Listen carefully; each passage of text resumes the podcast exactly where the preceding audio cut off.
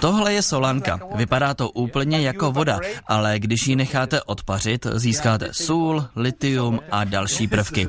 Konkrétně tohle je ale už vyčištěný rostok bez jakýchkoliv nečistot. Ukazuje mi Mario Grageda, který tady v Chile s litiem pracuje, plastový kbelík s čirou tekutinou. Jeho kolegyně z univerzity v Antofagastě, mikrobioložka Kristýna Dorádor, zkoumá, jaký má litiová těžba vliv na životní prostředí. Těžba litia znamená v prvé řadě odčerpávání podzemních zásob slaných vod. Ta se na velkých pláních vysouší, až zbyde roztok s až 7% litia. Jedním ze zásahů do krajiny jsou obrovské vypařovací bazény, které jsou vidět i z vesmíru a na internetu je spousta fotek, jak to vypadá.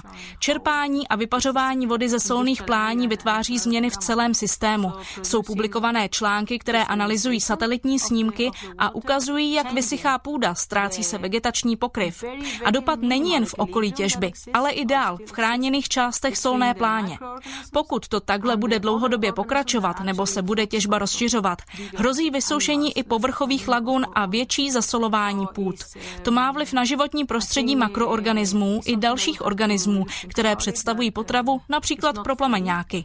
Je třeba to brát v úvahu, zvlášť pokud přihlédneme k tomu, že dopady mohou být kvůli klimatickým změnám ještě silnější.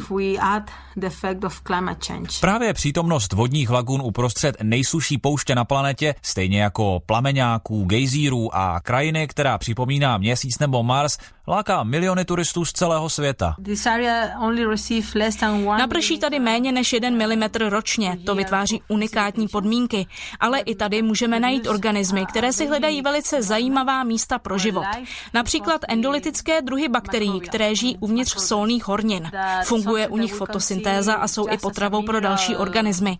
Život ale najdeme i v samotné solance a to znamená, že to nejsou jen minerální zdroje, ale je to také stanoviště rozmanitých druhů. Přírodovědci se tak bojí o další změny v krajině.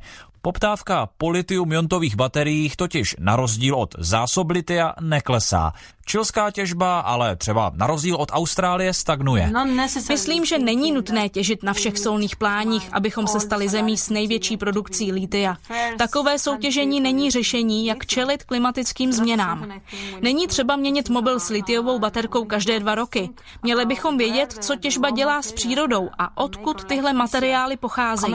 Celosvětově vůbec nejvíc litia pochází z Austrálie. Tam se ale těží jiným způsobem. Jak pokračuje Hongiu z Vysoké školy chemicko-technologické v Praze, tamní litium pochází z povrchových dolů ze spodumenu. Spodumen je velmi tvrdý a kompaktní minerál, takže ten minerál se nejdříve musí pražit při teplotě zhruba 1000 stupňů Celsia. Z alfa spodumen, což je ten původní, se mění na beta spodumen. Ten beta spodumen se vyluhuje v kyselině sírové při teplotě zhruba 400 stupňů Celsia a litium se vyluhuje do výluhu 있고 ten výlup se rafinuje, odstraňují se nečistoty a vystráží se uhločitán litný. Se kterým se už obchoduje na světových trzích. A jak se stojí v porovnání s těžbou ze solných plání? Ze solánek je to levnější provozně, ale na druhou stranu ta investice je mnohem větší. Když jste nepouští, tak musíte vybudovat infrastrukturu úplně od nuly. Změna klimatu, to znamená, že hladina podzemní vody v té oblasti klesne. To bude mít